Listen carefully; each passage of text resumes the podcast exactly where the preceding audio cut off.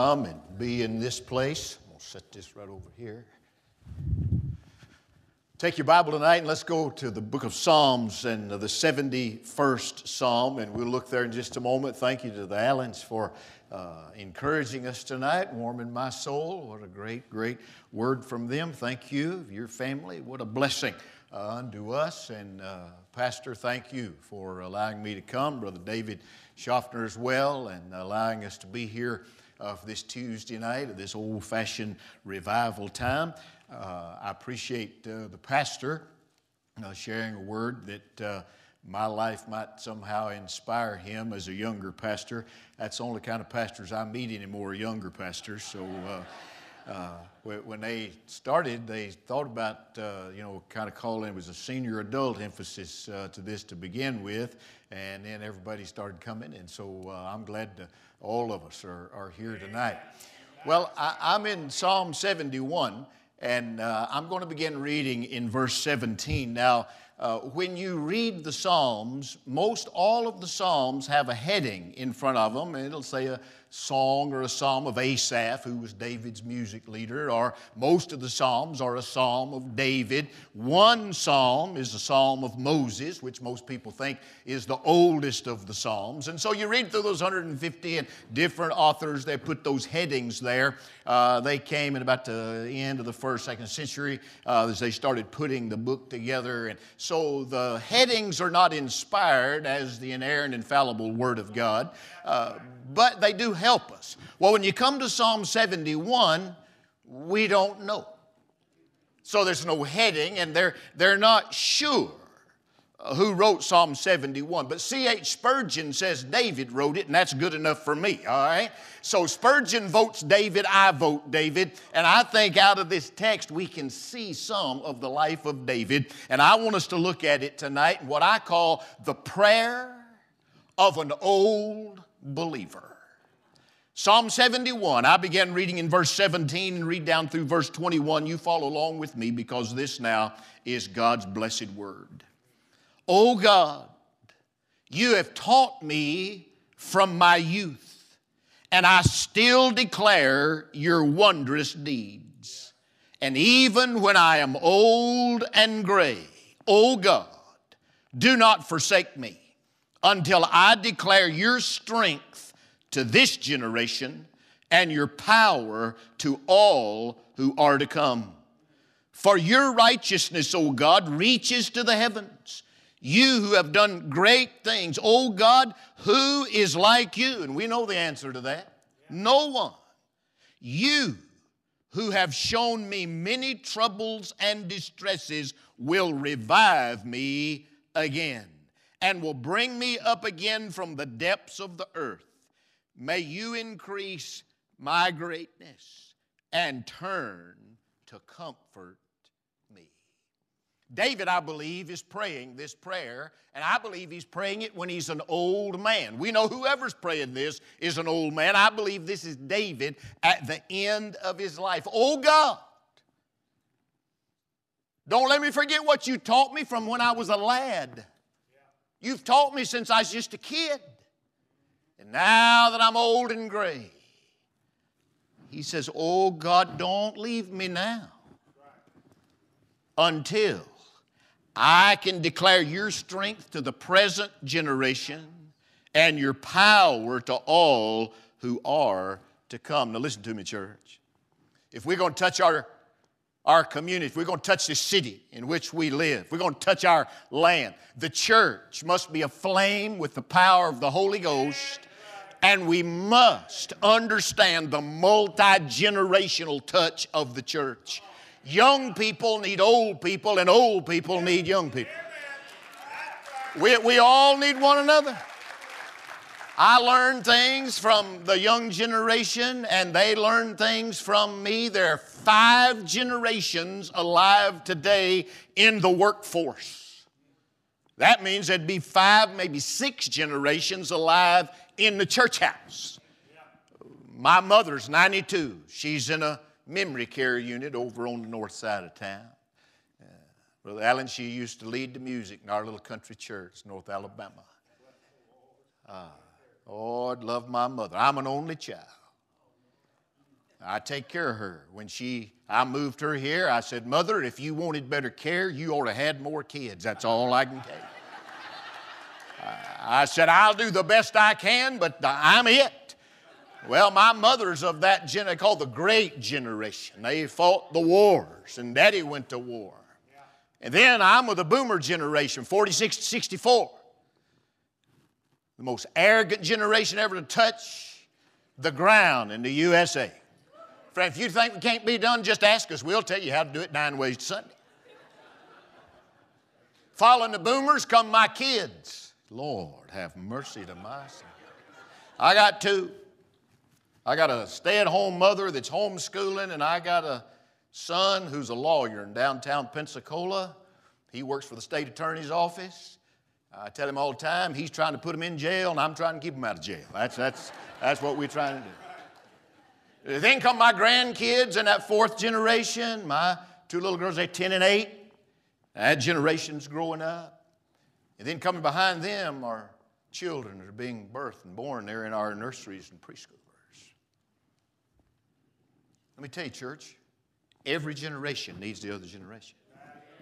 And David, in this text, he's praying, Oh God, oh God, don't let me forget what I learned when I was young, and now that I'm old and gray, God, don't leave me or forsake me until I can do two things. Until I can tell this present generation of your strength. Now, that word strength is an interesting word in the Hebrew. It's zeroah. Starts with a Z. Z E R O A H. That word means arm like you'd arm wrestle. That's the, that's the power of God. Lord, don't, don't let me leave here until I can show this generation your arm, your strength. And then he says, and your power. That's not the same word as strength. That first word is an outward manifestation. This word power is a different Hebrew word that means the inward strength of God. You know, they sometimes we just need God to show up and show out. Amen. That's an outward manifestation of God. And then there are other times, like yesterday when I walked into Norma Lewis's hospice room on her birthday. She was 82 yesterday, and they said she won't live 24 hours. And her family's gathered around that you, you don't need the arm of God then, you, you need the peace that passes all worldly understanding. And so we prayed, oh God, in your sovereign time, take Norma when, when you want her to step into glory. So sometimes you need that outward strength. The other times you need the quiet inward strength. Hmm. And God help me teach it to this generation and to all who are to come. What did David know? He says, Lord, you've taught me from my youth. Now, church, listen to me. I'm going to give you the longest sermon, illust- sermon introduction you've ever heard in your life. All right? My introduction's got seven points, but the sermon is just about this long. All right? So hang with me and don't run out the door. What did God teach David? How did David learn about this strength and power? David said, You've taught me from my youth. I want to show you seven things that God taught David with from the time he was just a lad all the way till he's an elderly king. What did God teach him and how did he teach him? You ready to go? Here we are. Seven things that I want to give you tonight that I want you to see. First of all, he taught him with a shepherd's crook a shepherd's crook. Over in 1 Samuel 16, he sat on the backside of the desert and he was learning from God in obscurity. When Samuel came looking for a new king, uh, they ran all the boys by and he said, Nope, nope, nope, nope, nope, nope. He's not here. Do you have any more boys? Yeah, I got one on the backside. Go get him. And they sent for David. They sent him a text and he came running. David came to the house and the prophet said, This is the man of God. Let me tell you, friend, there's some things, listen to me now, there's some things you learn about God only in isolation on the backside of the desert, all by yourself, when nobody else is talking to you, save God and His book. That's all you got. And it's all you need.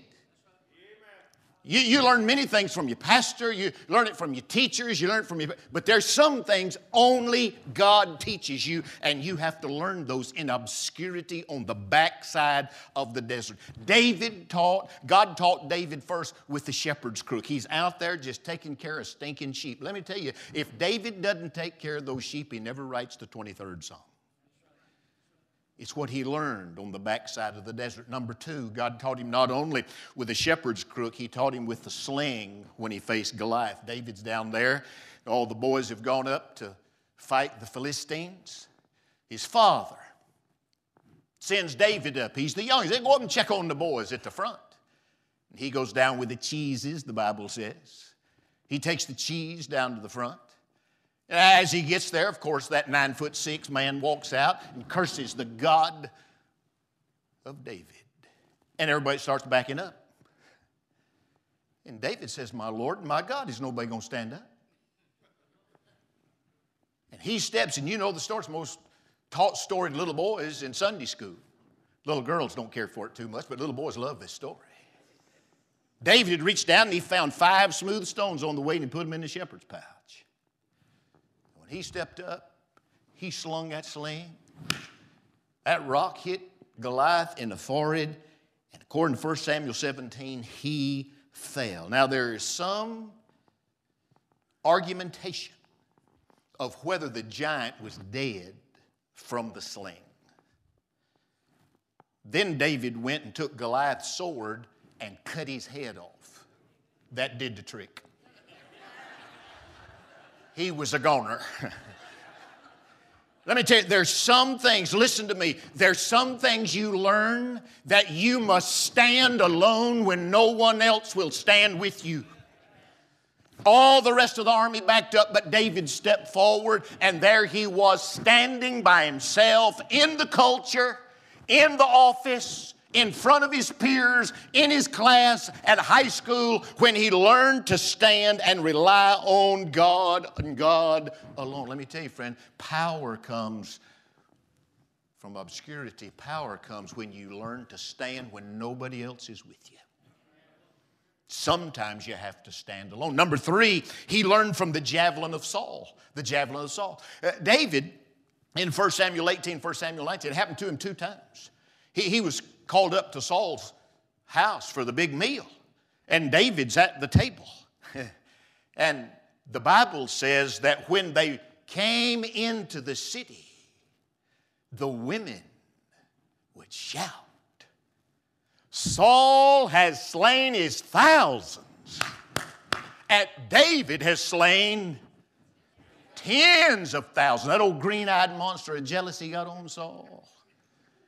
Now, he loved that boy for what he had done so far, but now he's jealous. And the Bible tells us two times while at the dining room table in the king's house, Saul took a javelin and threw it at David. Missed him and it lodged in the wall. Hmm.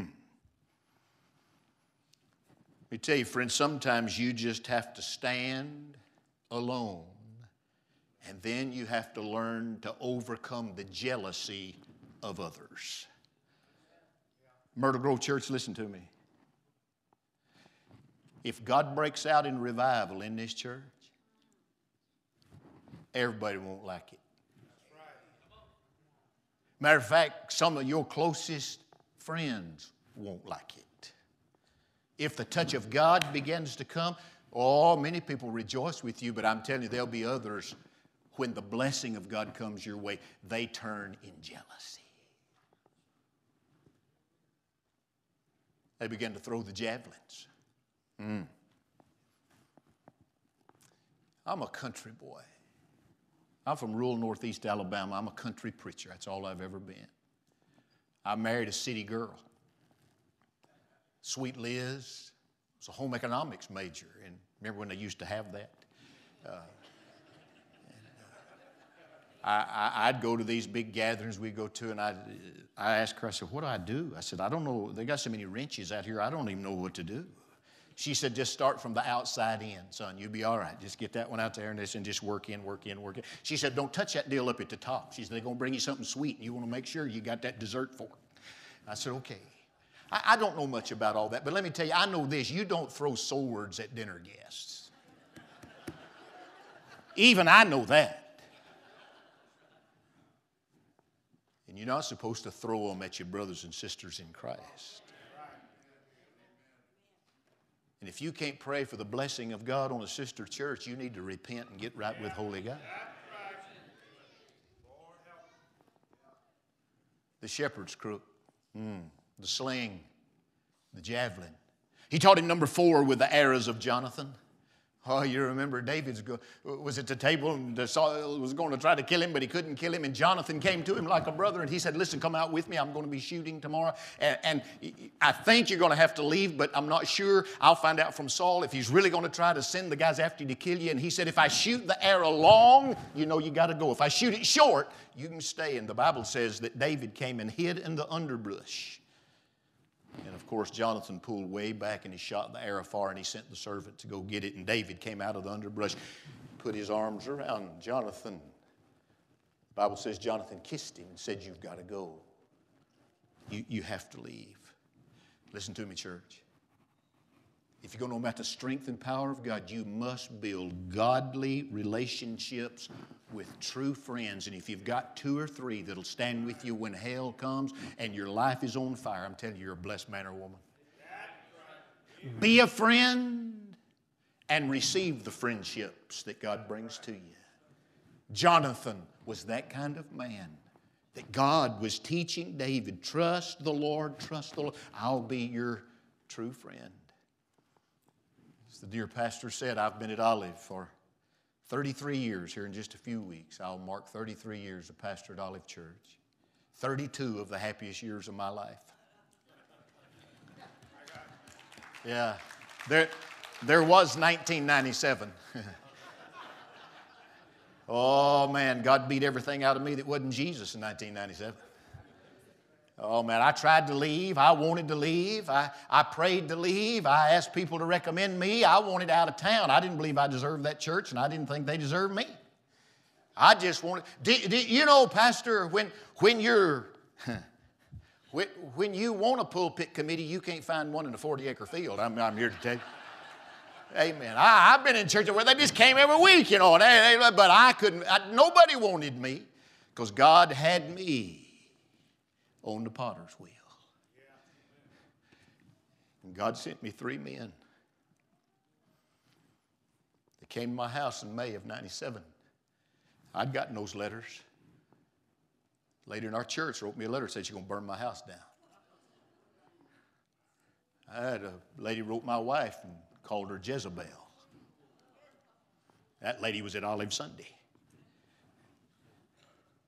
Uh, we've we've had repentance and we, everything is good there now. But it was not good then. Oh, she didn't sign the letter, but I knew who she was. So, how do you know? Well, I have three men in my church that work for the state of Florida and the Florida law enforcement.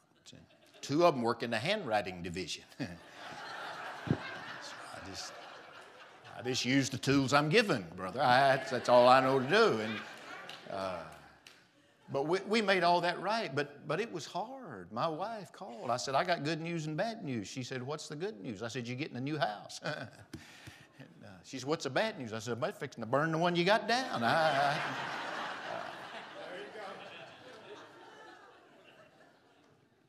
on the 18th day of May 1997, I went to my house late one night and a car pulled up and I didn't recognize the car and I didn't know the car. I walked out, and my little boy was upstairs. Nobody else was home, and I walked down. Three men got out of that car. I said, What are y'all doing here? They were three of the dearest friends I had. I just didn't know it. They said, Pastor, we've been on a little trip, and we just come to bless you tonight and want you to know we love you. I said, What are you talking about? They said, Well, this morning we got up and we drove to Pisgah, Alabama. That's 350 miles from right here in northeast Alabama, top of Sand Mountain. Take you six hours. So what are y'all doing up there? So we went to see your mother and daddy. He said, You used to tell us that the artesian water would bubble up out of the ground. I said, Yeah, I drink it as a kid. And he said, Well, you ever read that story over in 2 Samuel 23 where David's three mighty men went and got that water at the well in Bethlehem, broke through the line, and they reached over in the back seat of the car and got out a quart fruit jar. And they said, We've brought you a drink of water from your well in Bethlehem. We've come to tell you that we love you. They brought me some stones from there, they brought some other things. But when they got ready to leave, Pastor, they looked at me and they said, Pastor, we are willing to die for you. Friend, I don't know if you got any friends like that or not. I don't know if you would be a friend like that. But let me tell you what this generation needs to teach the coming generation that there are friends that stay by the stuff. They don't run and hide when it gets hot. They don't leave. They stay with you and they love you. Even when you've messed up, they stay with you. Oh, thank God for the errors of Jonathan and the love of that man. Now, number five, he taught him with the faithlessness. Now, don't miss this the faithlessness of Joab. When David was getting ready uh, to become to move out and not be the king. Joab, who had been his general all those years in 1 Kings chapter 1, verse number 7, Joab backed Adonijah. Now, as close as friendships are, let me tell you, sometimes you have to stand even when your close friends turn their back on you. Sometimes it happens. You're living for God and they just walk out. I have pastors all the time. They said, Man, it must be great to be in a church 33 years. I said, Oh, man, I'm telling you, it's, it's wonderful, but it's not. I'm just telling you, it's, it's not all honey and no bees. See, the average pastor just stays three to four years. He doesn't stay long enough to see the children and the children of the children's children leave the church. Just up and walk out. Go down. I'm not talking about moving to Atlanta. I'm talking about moving across town. They say, well, we like this bunch over here a little better, or, you know, we've kind of got old. If you stick around, you'll have people that'll turn their back on you. Be very careful you're not one of those. Be faithful. Don't be a Joab. Learn that old friends can disappoint you, and sometimes they will turn on you. Be very careful. Remember, you strengthen your powers not in the friend, you strengthen powers in the Lord our God. Number six, number six, he learned from the, don't miss this, he learned from the faithfulness of Mephibosheth. He's my favorite word in the Old Testament because you can spit on six rows when you say Mephibosheth. David went, went to his, he said to, to, his leaders, he said, Is there anybody from Saul's family we can befriend? And Ziba, Z I B A, Ziba said, Yes, there is Mephibosheth, his, his grandson, he's still alive. He said, Get up, boy, and bring him up here. And they brought him. Of course, you know that they dropped him when he was small. It, and he couldn't walk because he was wounded in his knees, and they brought Mephibosheth up to David. And the Bible tells us in 2 Samuel 9 8, when Mephibosheth came, he knelt and bowed like a dead dog. Hmm. This boy didn't have anything. He had nothing. He didn't have anything to give the king. He was just related to Saul. Hmm.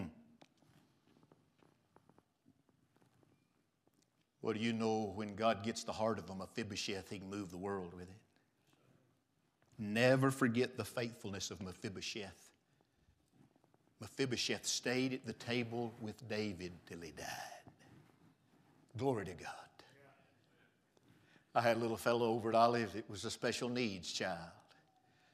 He was saved, we baptized him, and then he grew up and became a teenager. And every Sunday, every Sunday, I don't mean every now, I mean every Sunday in the he'd walk down to me and he'd wait patiently and he talked Real fast. He talked real fast. He said, Brother Ted, Brother Ted, I love you. I love you. It's a great sermon today. Great sermon I've ever heard in my life. It's just wonderful, wonderful, wonderful. It's just great, great, great. And he'd say, I love you. And then he'd kiss me right here and he'd walk out the door. I got deacons won't shake my hand. I don't mean they don't like me. I mean, it's just they just don't show themselves, you know, very much. They don't show affection. This, this little boy, I'll never forget it. A few years ago, he walked up and he said, Pastor, Pastor, Pastor. I said, Yeah, yeah, yeah. He said, I'm going to tell you, God's calling me, going to make me a preacher just like you. I'm going to be a preacher just like you. That's what God wants me to do. I'm going to be a preacher just like you. I rubbed him on the head and I walked off. And I, will never forget it. I, I, walked toward the side door and I prayed this prayer and I had tears in my eyes. I said, Lord God, don't hurt that little boy. He's never going to be a preacher. and I heard it. Has God ever cleared his throat at you? Huh? He said, You mind your business, son. I'll mind the preacher calling business. The summer went by, and one of the teachers over one of the middle schools where he was going came up and said, Pastor, we had FCA meeting this morning. And uh, I said, Good. And said, I asked for testimonies. He said, Guess who popped up and gave his testimony? My Mephibosheth. He said, We had three eighth graders got saved this morning at FCA. I, I will never, I'll never forget. I, if I've ever heard the voice of God, He asked me this question How many middle schoolers did you lead to Jesus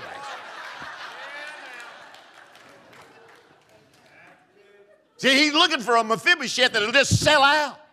Because when, when he takes little, he does much with it, and he gives strength and he gives power. But we're too busy educating and thinking we're something when Jesus said, without him, we can do nothing. Hmm. But number seven, last point in the introduction.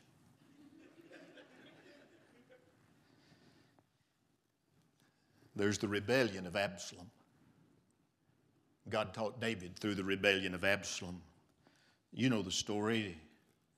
Amnon, been the rape of the girl, and then Absalom came in and tore up the house. David pushed him out of the kingdom. Joab would later say, Let him come back, and he did. Been two years. Absalom, the king's boy, came home. The Bible says that he waited at the gate. In 2 Samuel 15 6, you, you'll find that he waited at the gate, and as people walked up to see the king, they'd come out, and David would have dealt with them. But Absalom would say, How'd it go? Well, not so good. He said, Let me tell you, if I was the king, you'd get a better deal. The Bible says in 2 Samuel 15 6 that Absalom stole the heart of Israel from his daddy. And the people turned away from David to follow Absalom. You know the story. David had to get on out of town. He ran. And Absalom was so full of himself, he was such a fool, that the Bible says he got on the king's mule. That'd be like flying Air Force One. And he went after David. You know what happened to him. He ran up under the oaks of Mamre and he had that long hair. And the Hebrew context says not so much that his hair got caught, but, but his neck was caught and he was dangling from the tree. And the Bible says that Joab took three spears and wrapped them together and ran him through. Then they went to see David. David was weeping, and when the runner came, he said, How is it with my boy? And he said, He hangs yonder in the oaks of Mamre, dead. And David wept. Dear friend, when your own family walks away from the faith and they won't stand with you, and if there's anything that breaks this pastor's heart, it's that people that grow up and, and, and they've raised their kids right, and then they see them walk out into an alternate sexual lifestyle, or they see them walk off into a drug infested lifestyle, or see them just walk away with their own mind and say, you know, they taught me, but there is no God. There are times when your family will walk off from you, it'll break your heart. But it's then you find out about the strength and the power of Almighty God. So that's what David said. You've taught me from my youth. And there it is, those seven things. I stole those from C.H. Spurgeon, a footnote, and an old commentary. I just found them listed down at the bottom. I'd never read them before, and I found those, and I built a sermon introduction around them. And then David said about strength and power. Notice when he gets down to verse number 20, and you have shown me many troubles and distresses, you will revive me again. Lord, through all the distress, all the difficulties, Do it again. Bring me up from the depths. Increase the greatness and, and turn me to God. Hear me, dear friend. There is nothing too hard for our God. He can save anybody in this room. He save anybody you can share with. I've seen what I would say hard cases of people getting saved. I had a gentleman years ago sat in a balcony at Olive one Sunday. I had never used an illustration out of the NBA about a certain particular gentleman, and I did that day, and this man played ball with that guy. He said, I wasn't even listening to you till you mentioned Pat Riley in the message. And he said, God dealt with my soul, and he came running, and God saved him. God saved him. I'm telling you, God save anybody. We think of all the hard cases in our church over Eddie Ashari was one of those. Eddie's in heaven today. He sat in the balcony. He had jumped out of a prison up in Sing Sing and came to Pensacola. He got out and uh, they shot at him and he ran out of bullets, he told me, and it was just a mess. But because they had done him wrong, they gave him early release. He came to Pensacola. He's a Catholic, brilliant, brilliant, brilliant. He was in pre law, but he is mean as a snake high on drugs. Came walking down. I'll never forget it, Janie. He came walking down the aisle one Sunday morning. He said, I want to come try this Jesus you've been talking about. God gloriously saved him right there. He tried to go to work and he couldn't find any work. He came back to my office. He said, Pastor, I thought you told me if people forgive me, they'd, they'd love me and help me. I said, well, I'll hire you. And so I put him on the maintenance staff. He's the worst janitor we ever had in the history of the church. Now, it wasn't because he wouldn't work.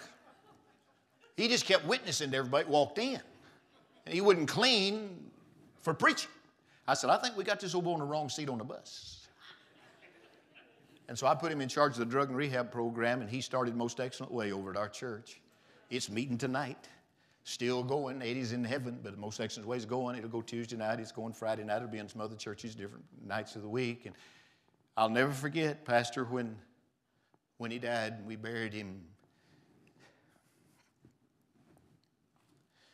My God, they lined up around the building. And they came by and they kissed him and they thanked him. I just stood there and I said, Lord, God, I'll have to carry his bags when we get to heaven. God had changed that old boy. God can save anybody. He can save you tonight. See, he's got power and he's got strength. I don't care what you're walking through. God can revive your soul. He can save anybody. He, he can save any marriage. He puts you back together. But listen to me, church. He can revive any church. He can revive any church. He take a dead church, raise it from the dead. He take a church that's just a little bitty group. He, he, he breathe life back into it. Hey, our churches go through transitions.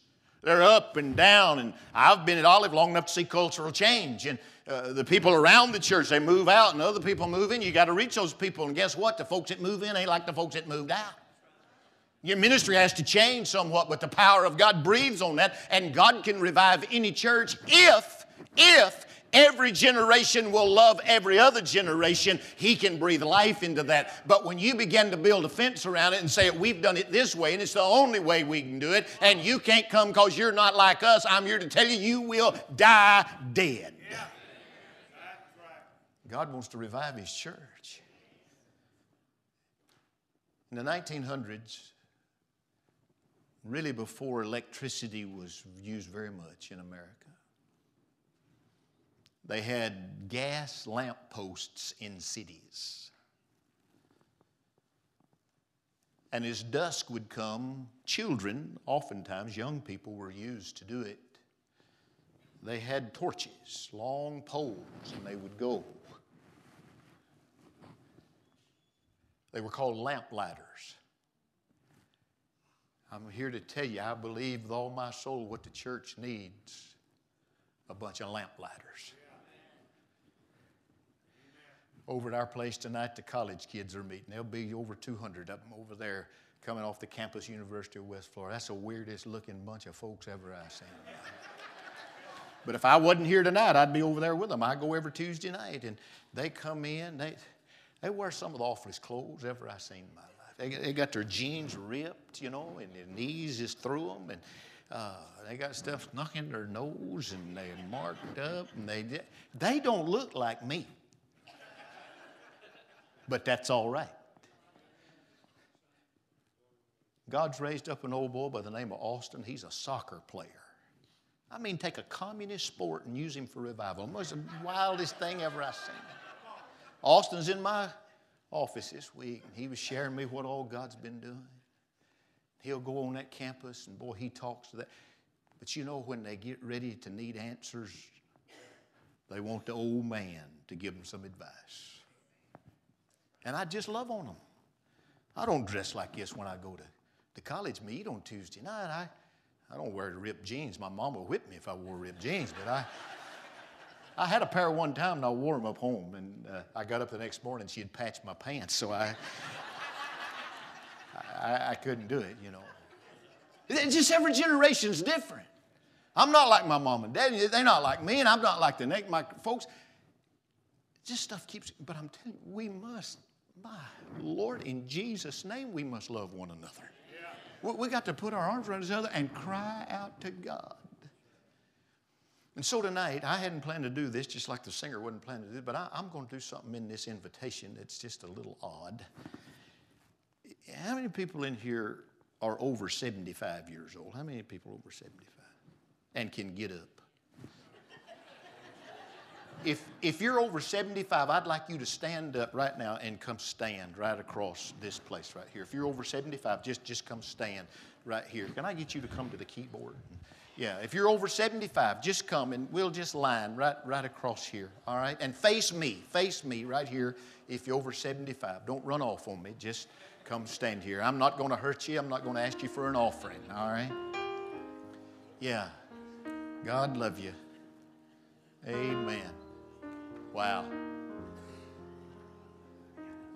That's good. If you need somebody to lean on, y'all just slide right down through there. Yeah, hallelujah. I should have made it over 80, shouldn't I? Yeah. Some of y'all lied. You didn't raise your hand back there a while ago. All right? That's good. Just come on in and slide down. How many people I got in here under 40 tonight?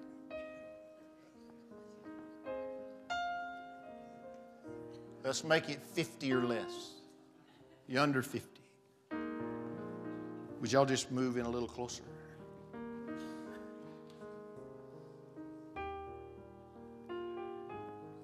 If you're 50 or younger, I'd like you to get up and come lay your hands on the back of this generation.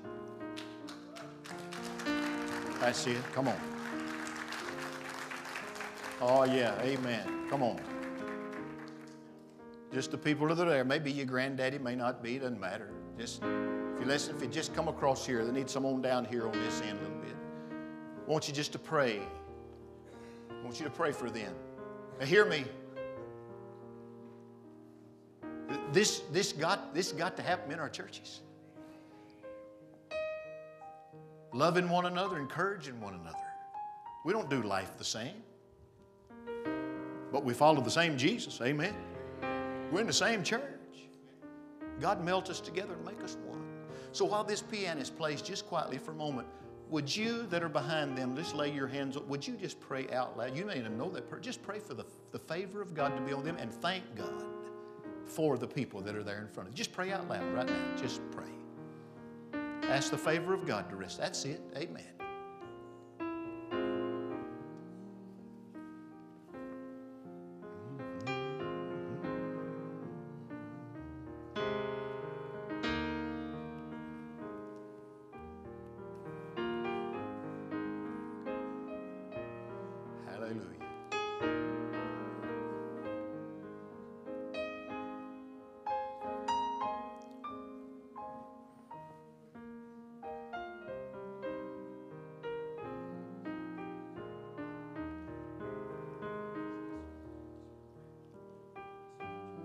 Thank you for our multi generation time.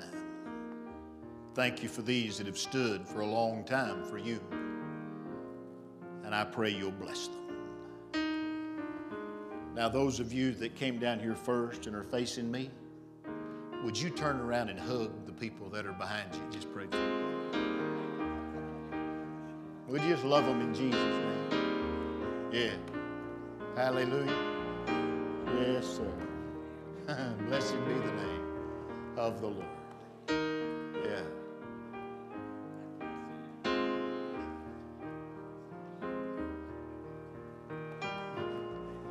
Praise the Lord.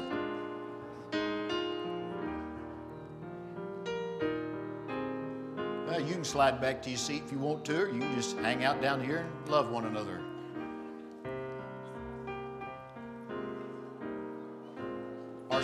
Are going to sing a song. Pastors are going to be here at the front. You say, I've already been to the front. Well, maybe you need to come in profession of your faith. Maybe you need to come kneel in this altar tonight. Maybe you need to go across this way and tell somebody you love them. That'd be all right too. The pastor's going to be here, and Alan's going to begin to sing. We've already had one invitation, but if God's calling you, maybe you're here tonight, God's called you to preach. Amen. You come talk to the pastor. You're here ought to join this fellowship, come. This chair needs somebody to pray for you. And you can slip out. You can come. Let's stand together all over this room.